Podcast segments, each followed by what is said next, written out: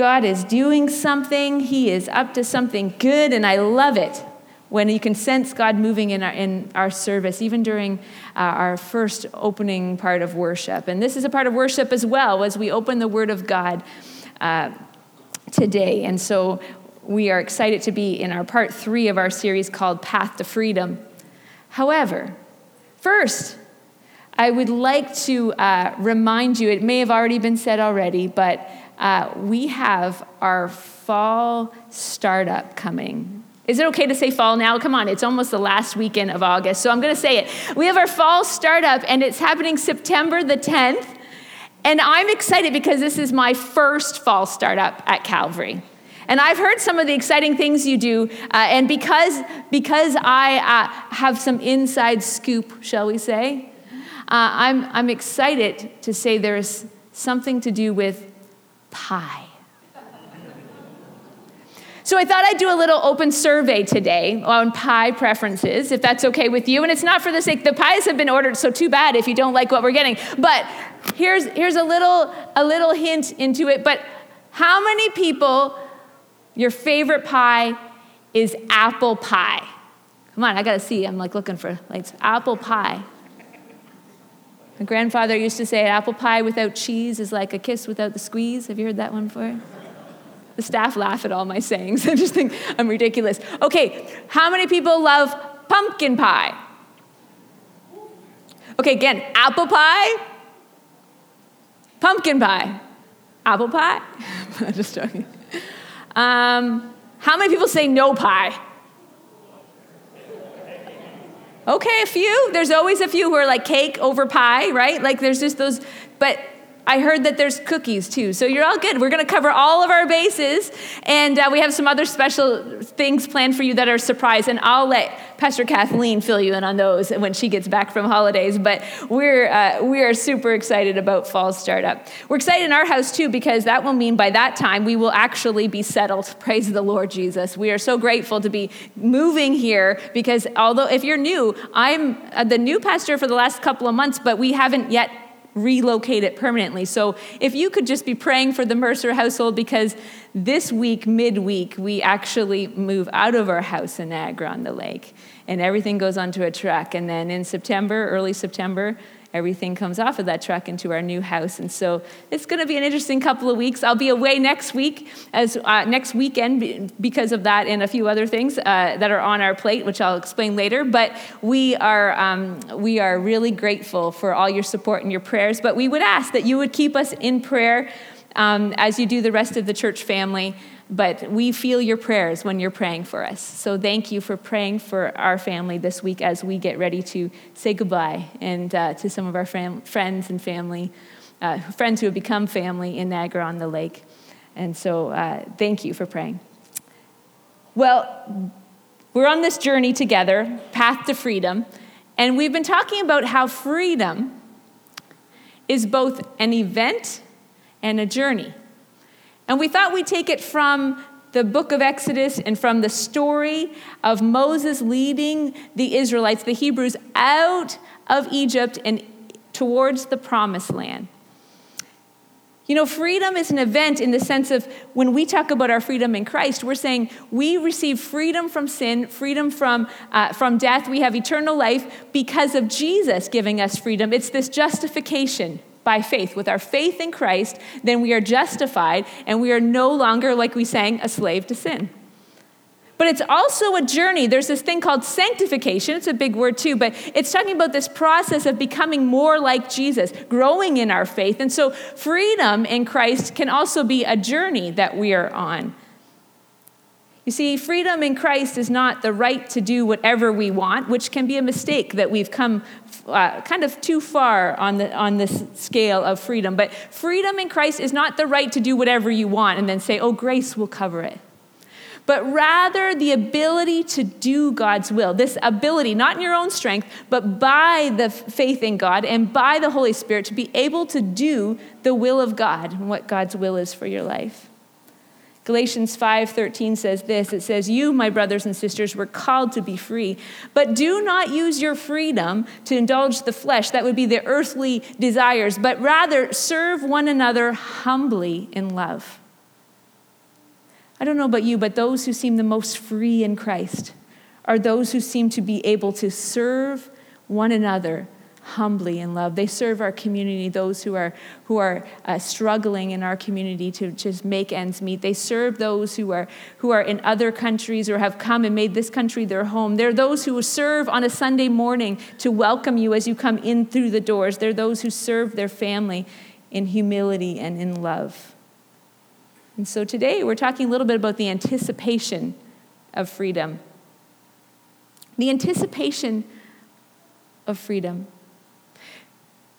I mentioned that we have a lot going on in the next few weeks, and one of those things, anticipation, that we're anticipating is our old, let's see how I gulped already. Our oldest daughter is going to college this fall. How many people have children going to college or university this September? I'm just want to see, yeah? Wonderful. We're all together. Should we have coffee together after they all leave and I don't know, some of you will be excited and others will be crying like me, but this is a big moment in our family's life, this anticipation of freedom. I've got this picture that I think is, is kind of a, you know how you can get really good cheesy pictures, but this is a, a beautiful picture, but also a little cheesy picture of the kid ready to go to college. The parents have everything in the car for them, and the siblings there, and everyone's smiling, happy. But inside, I, I feel like I, I relate to this mom in this picture. All that she's picturing is when she held that baby's little finger in her hand. I'm not going to cry. Don't worry. I'm not going to cry. But there's this anticipation of freedom.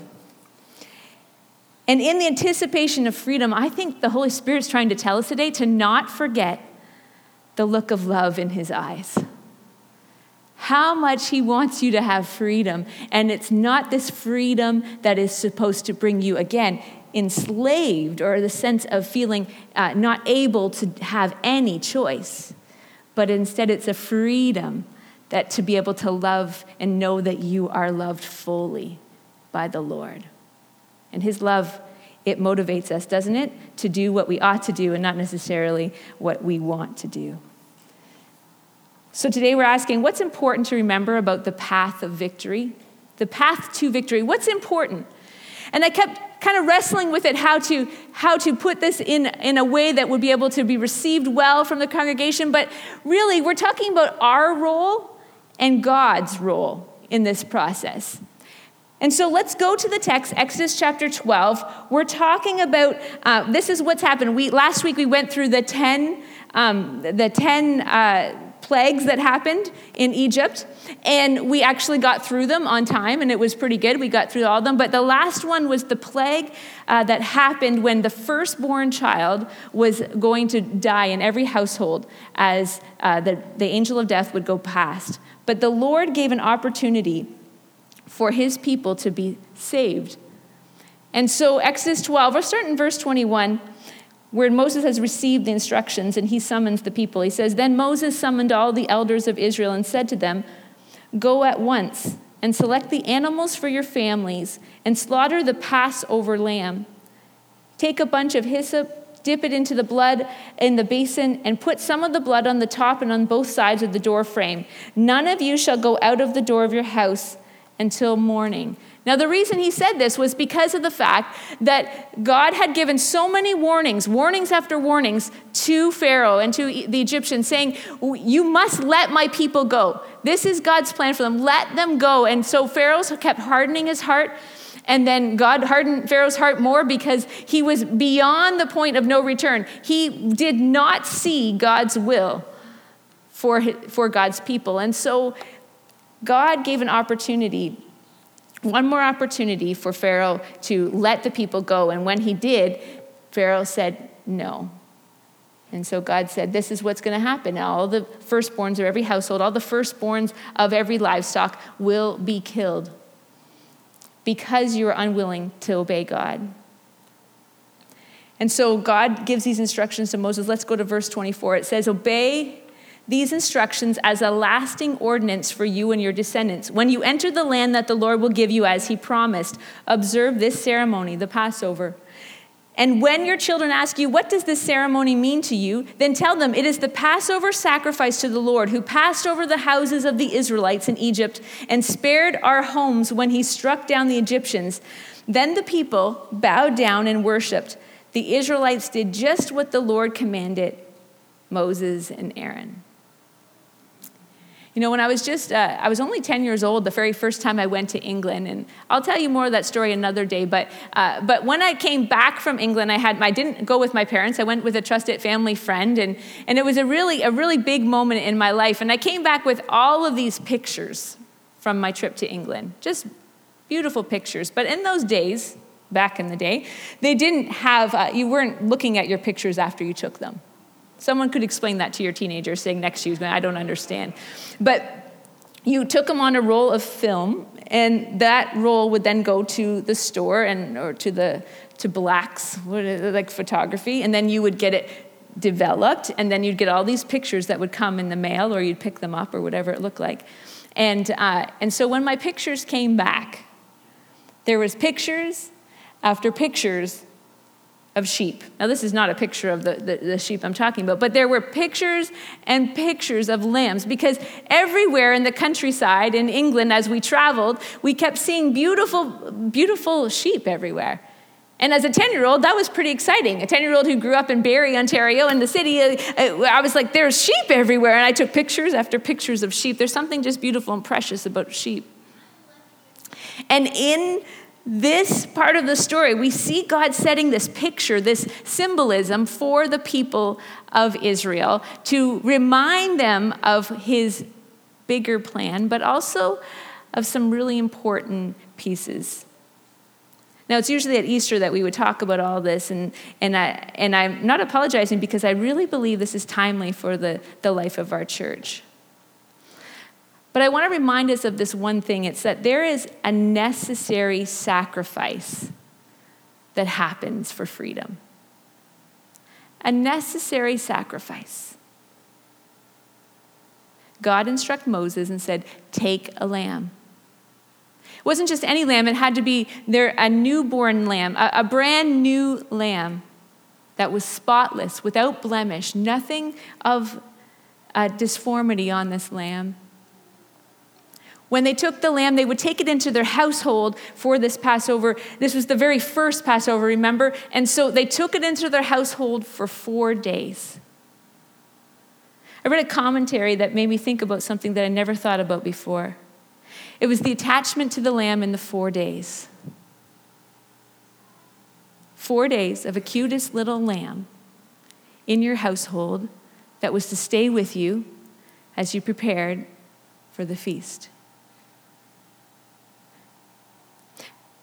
God is not the Lamb of God who is detached from us, distant from us. He wants to be near us. The way to understand and grasp the significance of the sacrificial lamb is to actually sense the presence of the lamb near you. Some of you are here today for the first time, and the reason you're here today is because the Lamb of God has come near to you, and He wants to remind you of the significance of his sacrifice. There is no greater sacrifice to cover our imperfections like the death of the Lamb of God. And so that's why we must, our part is to choose the Lamb. Isaiah chapter 53 has this prophecy. The prophecy is still believed by the, the Jewish faith Isaiah 53, 6 to 7 says, We all like sheep have gone astray. Each of us has turned to our own way, and the Lord has laid on him the iniquity of us all. He was oppressed and afflicted, yet he did not open his mouth. He was led like a lamb to the slaughter, and as a sheep before its shears is silent, so he did not open his mouth. And there's this beautiful beautiful imagery that is pulled through the, the Jewish faith of this idea of a lamb and the importance of a sacrificial lamb.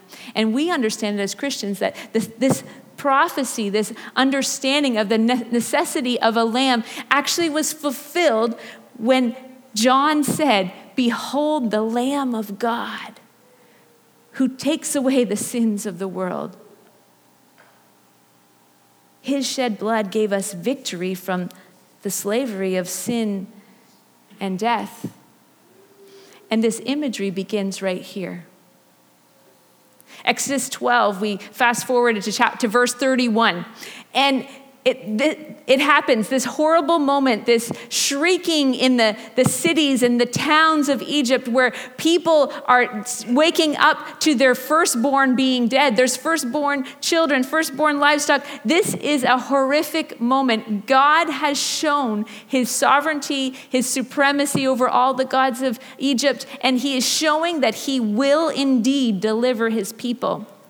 And verse 31 says, During the night, Pharaoh summoned Moses and Aaron and said, Up, leave my people, you and the Israelites. Go worship the Lord as you have requested. Take your flocks and herds as you have said, and go, and, and also bless me.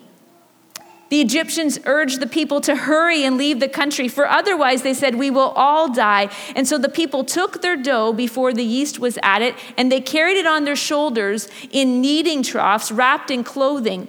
And the Israelites did as Moses instructed and asked the Egyptians for articles of silver and gold and for clothing. And the Lord had made the Egyptians favorably disposed toward the people, and they gave them whatever they asked for. So they plundered the Egyptians. Verse 37 says, The Israelites journeyed from Rameses to Succoth. There were about 600,000 men on foot, besides women and children, and many other people went up with them and also large droves of livestock, both flocks and herds.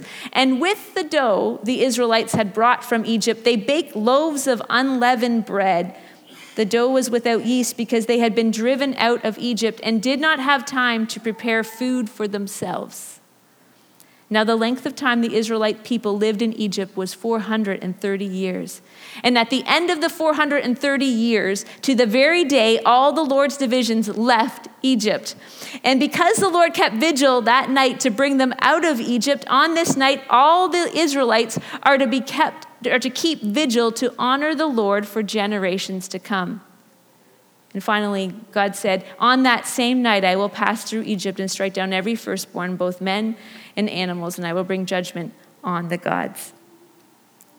May the Lord bless the reading of his word. This is the thing. We must choose the lamb because a sacrifice was needed. But secondly, there is a sense of urgency, so we must be ready to respond. If there was one thing that I, before, as I first sat down to put together this message, the one thing that I wanted to give a sense of was a sense of urgency. A sense of urgency. Now, remember, when we're speaking in the church, we're speaking not only to individuals about what God is saying, but also together as a church. And I sense that there's a need as a church to be ready to respond to what God has for us in the area of freedom.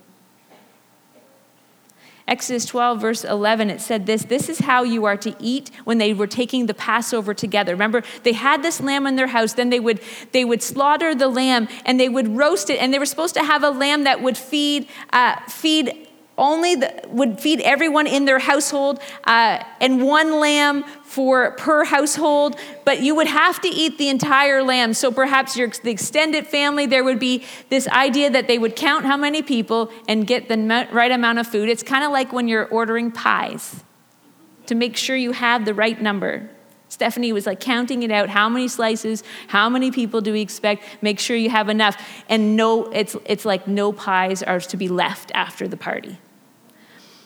But in this situation, the lamb, this beautiful, precious lamb, was roasted and it was not to be broken. The legs, even as it was being eaten, were not to be torn apart. And instead, all the symbolism that will come up later in our in Easter messages, but they would eat of this Passover lamb. And not only would they eat of the lamb, but they would also eat these bitter herbs that would remind them of the bitterness that they had been in slavery, remind them how deep and, and difficult this this bondage that they were in, the slavery was. And then they would also were to prepare this unleavened bread, bread without yeast. And they were to do this every time they were having the Passover from that point forward. And when Exodus 12, verse 11 explains to us, this is how you are to eat it, this Passover? With your cloak tucked into your belt, your sandals on your feet, and your staff in your hand, eat it in haste. It is the Lord's Passover. You know, the night before you go on family vacation, some of you are laughing because you know it, was probably disastrous this year as well. But the night before you go on family vacation, you really you prepare a lot, don't you? And the ideal situation, and we try to do this particularly if we're going on a longer vacation, um, but we we want to have everything at the door the night before. If we're leaving first thing in the morning, every suitcase, every pillow, whatever that looks like for whatever wherever you're going, everything at the front door. Why do you get ready in such urgency? One is so you don't get distracted and forget something the next morning. Two, so you can move out the door at a moment's notice if need be. And three, so you don't recreate a movie scene from Home Alone. Remember that one where they're like running through the airport? it's about preparedness. But it's also a little bit about fear, isn't it? A healthy fear. It's not a fear of missing out. That's that FOMO that your kids are talking about, this fear of missing out. But it's a reverent fear that this is so important that we can't miss out on, by being unprepared. We can't miss out on obedience to God's voice in our scenario. When we know that God is preparing us for freedom in Christ, for a greater level of freedom as a church, then we must be prepared internally. We don't want to miss out on being obedient to God's voice. As you'll, you will know, uh, I'm not really great with pronouncing words. but here's a new one Hippazone. That wasn't too hard. Hippazone. It's this word that's in haste that's talked about in Exodus. It means hurriedly, in haste, in trepidation, a hurried flight. You see, they were supposed to have their cloak tucked into their belt while they ate the Passover, their sandals on their feet, and their staff in their hand while they ate the Passover as the sense that there was something urgent about to happen, that they were going to be moved forward. It's kind of the old uh, King James Version says, Your loins girded. It sounds so like, oh, wow, loins girded, clothes tucked into your belt so you could travel. Because you see, they would have these long uh, coats, these long uh, clothing, and they would tuck it into their belt so that they wouldn't trip on it as they were running or going from one place to the next. They would have their shoes on it's like your sneakers tied before you go out the door. And they have their staff in their hand. I would, without being sacrilegious, your charger, your phone charge fully before you leave the house. Be ready. And when we're ready to move, God is ready to show up with power. I believe it with all my heart. Whether you're postured at your bedside shows your readiness for God's will for your life. Whether it's the whispers between you and God over worship music in the car on your daily commute.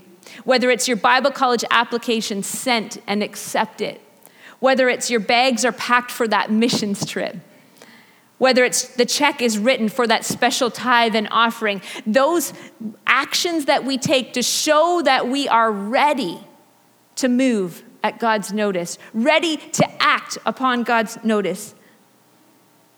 Even the bread they ate would represent their desire not to waste time waiting for that bread to rise. We must be ready. Holy Spirit says to us today, as individuals and as a church collectively, be ready. God's provision is already here for you. God's provision for that next level of freedom that you, you were praying for, that significant season you acknowledge that we're in as a church, that significant season you are in as a person on a journey of faith. God says, Be ready, because His provision is already here. You know, today's bread is tomorrow's reminder of his faithfulness. And that is what God was putting in place even then.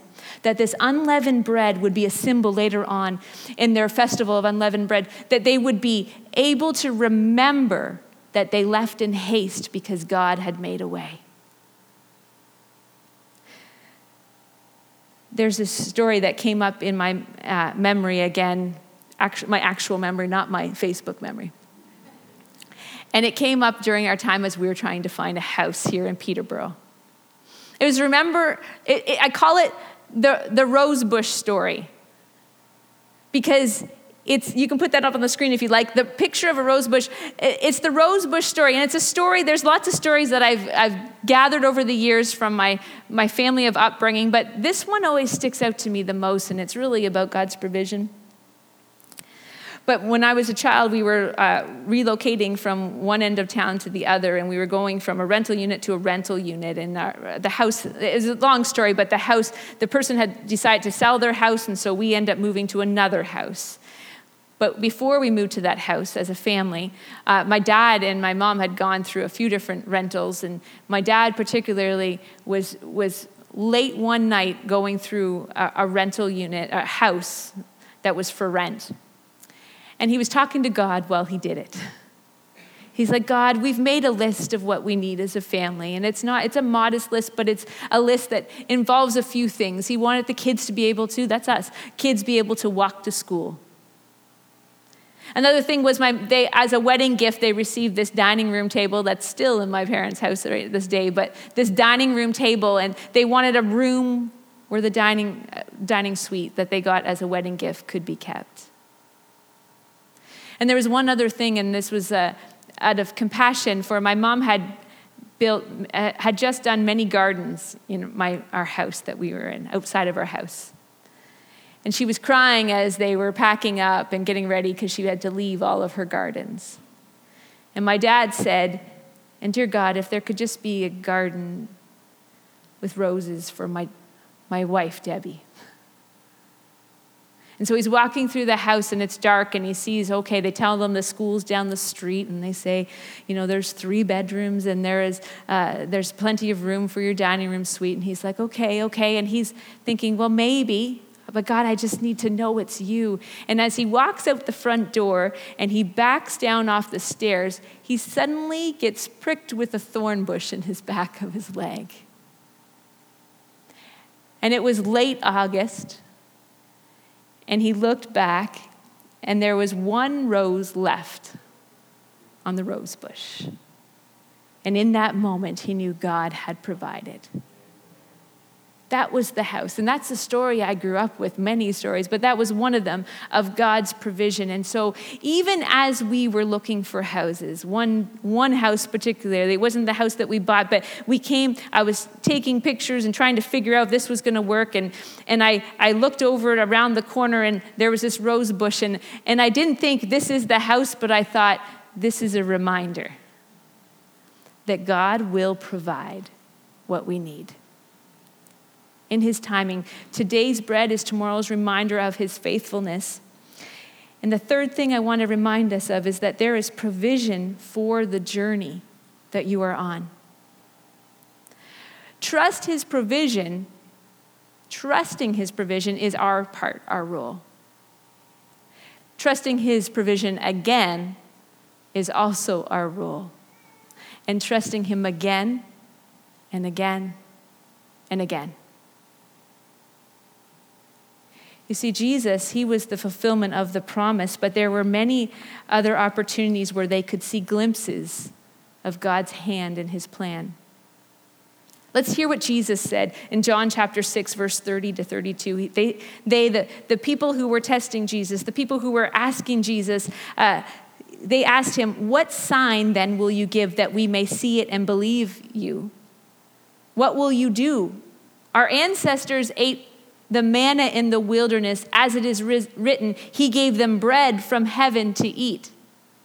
Interesting, right? So God gives them this manna, or sorry, gives them this bread in Egypt, or they create this bread that's unleavened.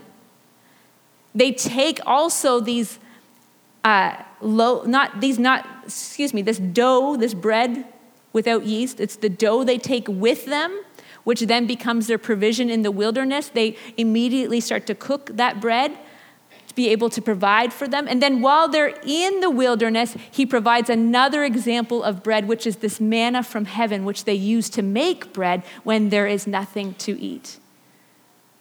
And so the people are saying, Jesus, if you are who you say you are, show us a sign. I mean, that our ancestors, they ate manna in the wilderness because he gave them bread from heaven to eat. And Jesus says, verse 32, very truly I tell you, it is not Moses who has given you the bread from heaven, but it is my Father who gives you the true bread from heaven.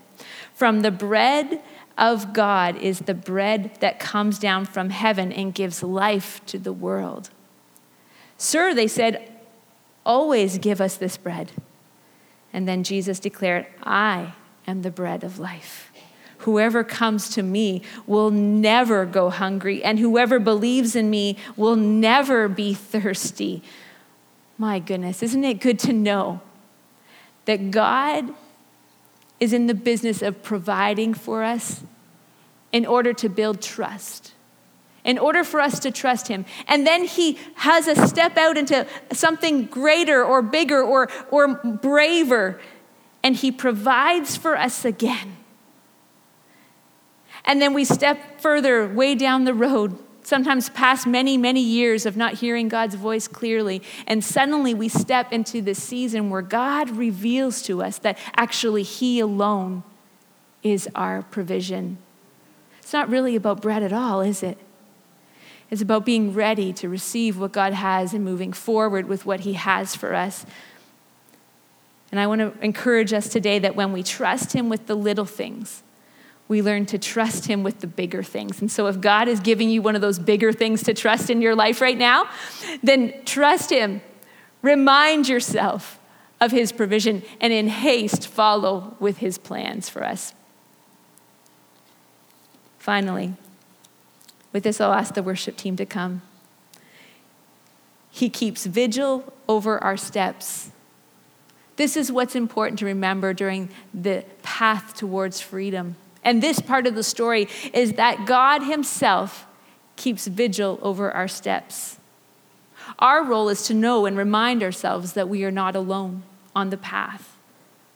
My favorite part of the scripture from this passage is, comes from Exodus chapter 12 it says, At the end of the 430 years to the very day, all the Lord's divisions left Egypt. This was their freedom.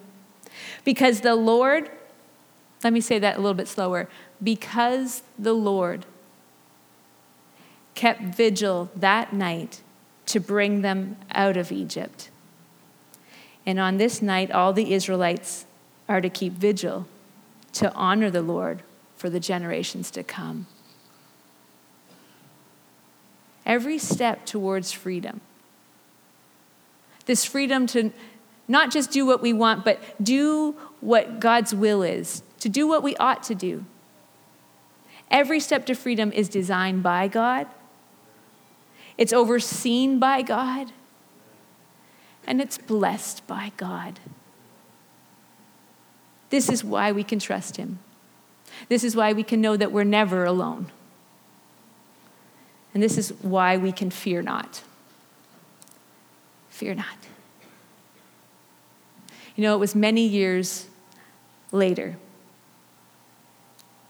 I believe it was when Joshua was with the people of God in the promised land. I, I'll find it and I'll remind you of exactly where it is next week.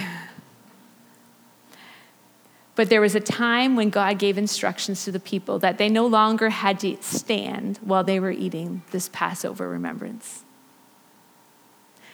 They could rest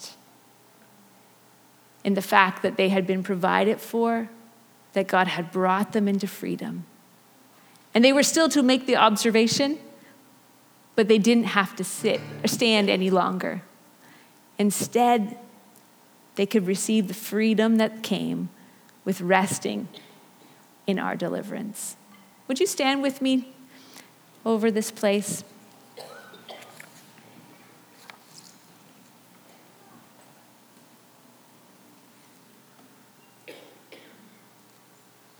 Just as the musicians begin to play. I just want to take a moment to allow us to let these thoughts sink in. The very first thing that we need to do, just with your eyes closed and just allowing Holy Spirit to speak in your heart, is that we must choose. I can picture the family members going and choosing the lamb that they were going to slaughter, whose blood would be poured over the doorpost of their home so that the angel of death, when he passed, would not bring any death, but instead salvation to that household. The symbolism is so great now on the other side, but we still have to choose the lamb. So, if there's anyone here today and you've never received Jesus as your Lord and Savior and you'd like to do that today, that's your ticket to freedom freedom from sin, freedom from the bondage that comes with living on our own merit and trying to be good enough all the time. It, it's just, you can't. We can't measure up. But there's a freedom that comes when we receive Christ as our Lord and Savior and we say, I, I choose you. I acknowledge the sacrifice you made, and, and I want everything to be covered by the blood of Jesus. If that's you today, would you just raise your hand while everyone's eyes are closed? We don't do this very often. There's, yes, I see your hand. If you've never received Christ as your Lord and Savior, but today you want to do that, you can raise your hand with the others. Yes. Jesus, we thank you for these individuals who've received Christ today. I pray by the power of your Holy Spirit that you would free them from sin, from guilt, from shame and that they would receive you as their Lord and Savior and know that their name is written in the Lamb's book of life, which means eternity is theirs in Jesus. No condemnation, but freedom in Christ, assurance of eternal life. Lord, let them feel that and sense that in their spirit, even as they commit their life to you right now. In Jesus' name.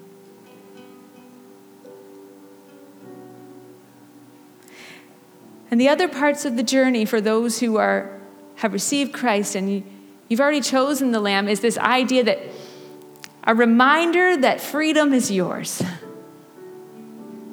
But you must make haste. You must move towards it. You must take action. And this action can be something that's so full of joy, so full of hope, because the price has already been paid, the freedom is already yours, and you just need to move towards it, away from sin, away from fear, but instead move towards His love, towards what He has for you, and watch Him meet you along that path.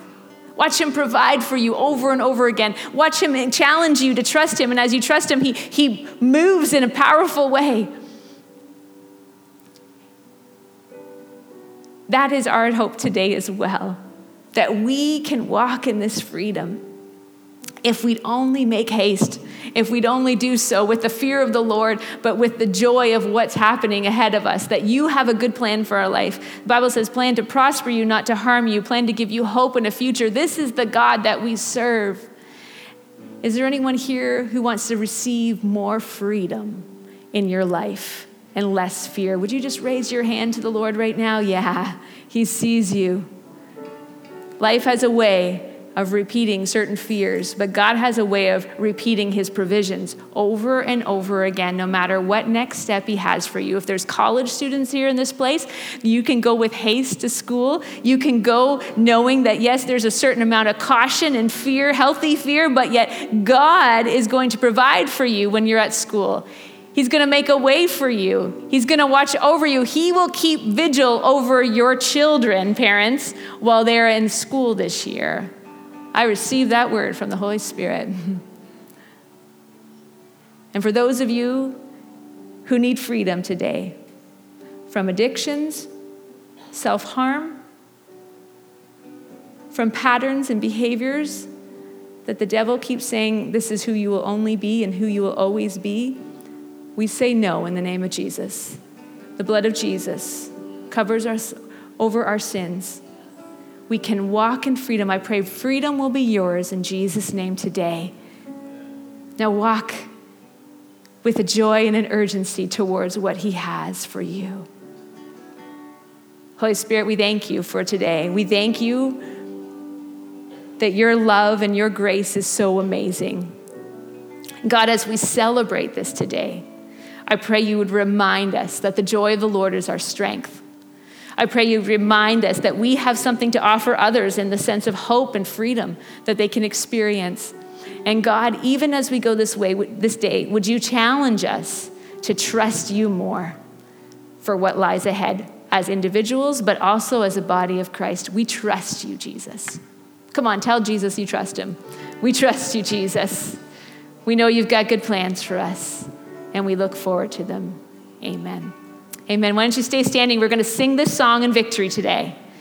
And then I've got a special instruction, a special surprise for you. So stick around for a second, but let's sing the song in joyful celebration.